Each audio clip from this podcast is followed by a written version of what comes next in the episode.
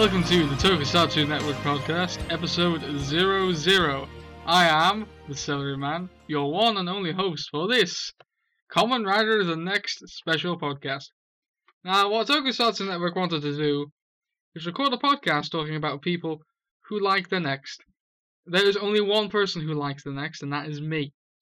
So for the next hour, I am going to tell you why the next is a good movie, and why everyone else in existence is wrong. The next starts two years after the events of Kamen Rider First. After a strange series of bizarre murders occurs, when a when victims are mutilated in the most gruesome fashion, when the song Platinum Smile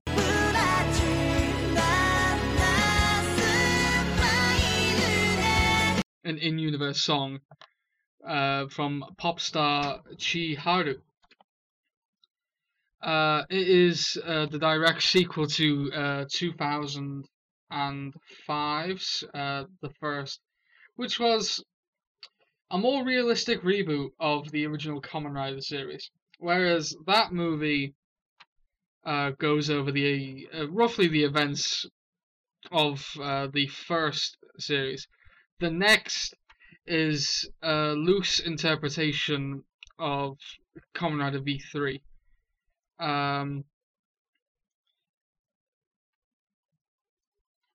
uh, the uh, actor for V3 in this film is actually Kazuki Kaito, or Kato, who um, was Daisuke Kazama, or Kamen Rider Drake in Kamen Rider Kabuto. Uh, so for fans of Kabuto, uh, it's a good performance. Uh, it's not. He's not most of the next is in name only stuff. Um, you find out eventually that uh, the song Platinum Smile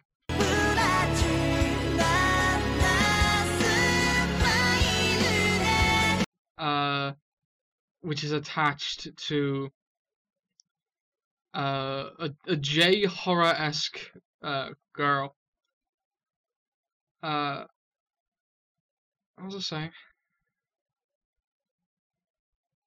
Anyway, yeah. So that girl from Platinum Smile.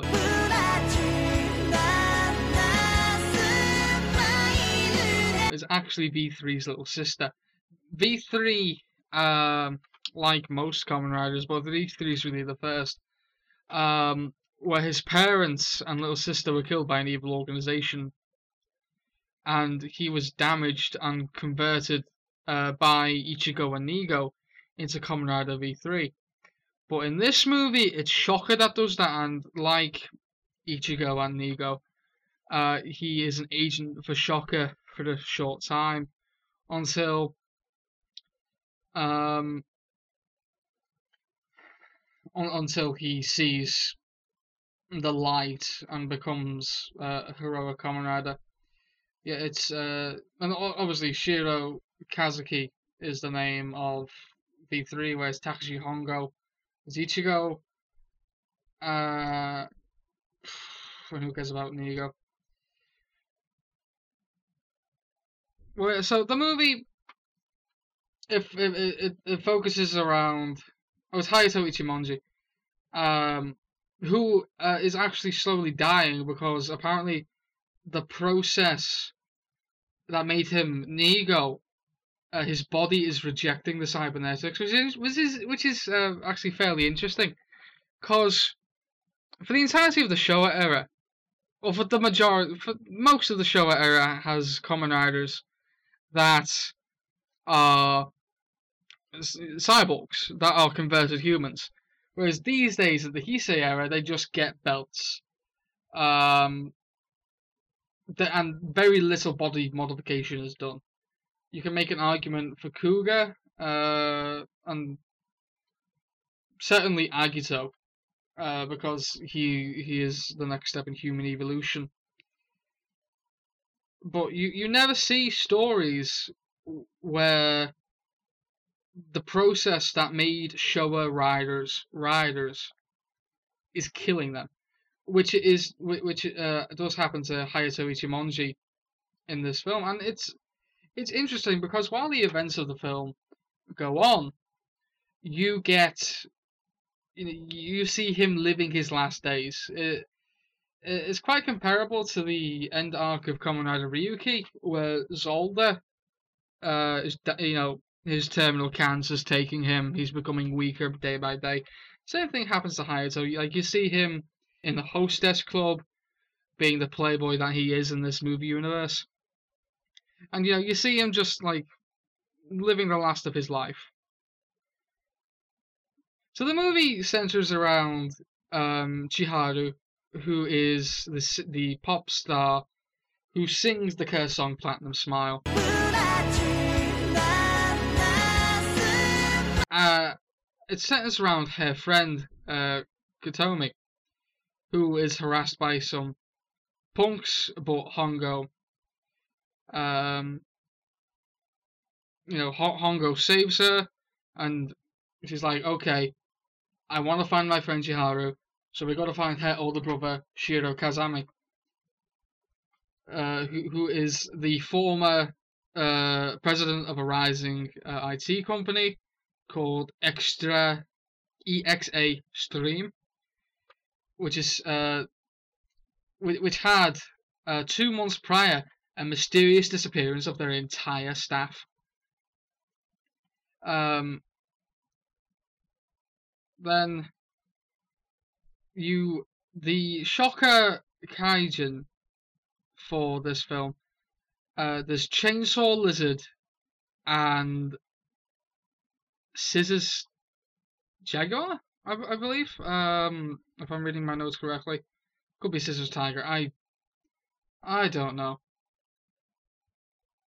Um, yeah. So there's a plot where this company, this this IT company, and that's one of the flaws of the movie.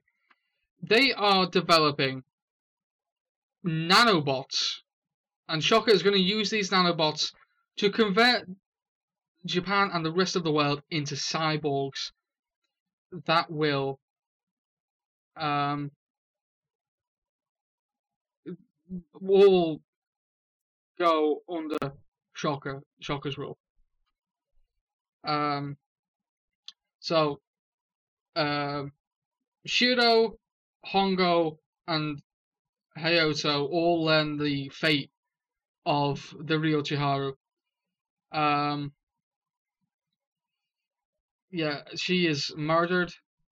Um, and her ghost um, haunts those who listen to her final song, Platinum Smile.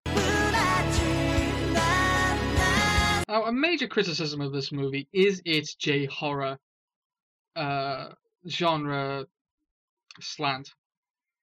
Um, and I'm a defendant of this. I quite like this uh, slant because I like J horror, and it's good J horror. Uh, it it is J horror by the book. There is something that is cursed. If that cursed thing is interacted with, then uh, the girl will kill whoever interacted with it. It's and, and of course uh, this trope in J horror comes from Japanese mythology. Um, mostly the girl in the well who was thrown into the well because of the plates, uh, who is the inspiration for um, the girl from Ringu or The Ring in America. So Find out about what happened to her. The Free Riders join forces, and they have to stop um, the a foreign branch that has brought a shipment of nanobots to Japan. So, Ichigo stops a convoy while fighting Scissors Jaguar, who is the mastermind behind this uh, operation. Rider 2 comes to back him up. Uh, like they're overwhelmed. They're fighting. They're getting overwhelmed. They're about to lose. But V3 turns the tables when he arrives. And then there's this cool moment where all three riders, like their eyes light up and they're on stairs, you know, gathered together. And it's a really iconic shot. And uh, the set is used in quite a lot of tokusatsu. Most recently, uh, I believe, in Ressha Sentai ToQger in the Dollhouse episode, where everything got miniaturized, and there, then you have Chocho Tokudayo on these same stairs that these three riders were on. Uh, it's a heavily used set because Toei, being as cheap as they are, uh, uses sets often. So, uh, the double riders kill Scissors Jaguar. V3 manages to destroy Chainsaw Lizard and the nanobots before, before coming face to face with Chiharu. They are in a. She is terribly like she ha- she has become a monster through the influence of the nanobots and you know through through their projections. Uh, the curse goes. There's this moment where Kazami has to kill his sister properly, and it's a powerful moment. Everything's burning down. It, it, um, and it's a, it, it it's this theme that comes up, especially in zombie literature, uh, or zombie media rather, where one would rather die a human or what's left of a human than live as a monster. And I think that's a powerful moment. Um, so the two riders come get him. They escape the burning restaurant. Ichimonji goes to the restaurant, to the bar, uh, the hostess club, he regulars, and he spends his last moments there before dying in peace. But Hongo has to leave his job because of the earlier stunt he did with students, where he fought students. Um, Kazami decides to start a new life for himself, and the film ends with uh, Kotomi and Hongo walking home together. And it's the next is filmed really beautifully. It is this gritty sort of Kamen Rider. And some people are like, oh yeah, it's gritty, it's hard, grim, dark. And I, I guess that's the overall more adult tone the next and the first both go for. But it's good cinematography, it's good fight scenes. I mean, if you're familiar with the tokusatsu genre, it's nothing really special. I'd say the restaurant scene and the burning of the restaurant probably the best uh, scenes in the film action wise. There's a moment early in the film where Scissors Jaguar, standing behind a wall, puts one of his scissors next to a man's head. Then at the opposite end of the wall, another pair of scissors comes out and it runs across and decapitates him. That and of course it cuts away just before he's decapitated. But that's a I think that's a good shot. Of course, there's a post-credit scene where oh, and and this I think weakens the film. Uh, where it's revealed that the curse of Platinum Smile may not have truly ended. That oh, it's it's still killing people. Which, uh, going back to its J horror uh, stuff, is definitely. That is what happens in J horror all the time. The curse never really ends. Um, and that's that's the next. That is uh, that is the film. I I have uh because this isn't going to get released.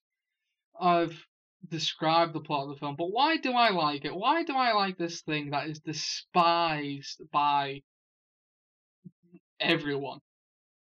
Well, I watched it when it first got to Tokusatsu, and I always have a special place in my heart because of that reason. Uh, it introduced me to the characters of Hongo, uh, and Ichimonji and Kazami, of course, they're very loose interpretations and they're not what they really are in the main series. But, you know, I, I got why they're important. Like, even though this is a reboot and a retelling, you still feel a sense of legacy uh, in in these films. You, you feel why these characters are important, why they're on the screen. Like you, you just get this feeling that these are important people. These are important designs. These are important suits. These are important characters. Like you, like it's, I wouldn't say awe-inspiring, but you get a feeling similar to that. And I, for the next, uh, and it's the thing everyone hates is the J horror aspect, but I really do like J horror. I I like the tropes. I like. I like that through human consequence bad things happen and bad things don't end because of the human consequence. Because uh, in J horror and in all Japanese Japanese mythology, for the most part, the monster is a victim. Like you have the girl with the slashed face from the scissors. She's a victim of of someone who did that to her. You have Ringu. You have uh, the Grudge and in all these stories, they're victims, and that is very much in play here with V3's little sister. She's a victim. She's a victim of Shocker. And I, I feel, from perhaps a cultural perspective, that shows how bad Shocker is. That they make victims out of people so hard, they make J horror happen. And like, yeah, it's silly, yeah, it's convoluted, it's bad. In some ways. In most ways, probably. But I genuinely enjoy it. I genuinely enjoy the next. And I understand completely why people don't. But I do. And that's okay. So thank you, uh, and I obviously this was not going to go on for an hour. I have no ones to play off of, and no no jokes to be inspired. So this is a little rough 20 minutes of me getting my podcast voice back. That's the next. That is my little rough, unreleasable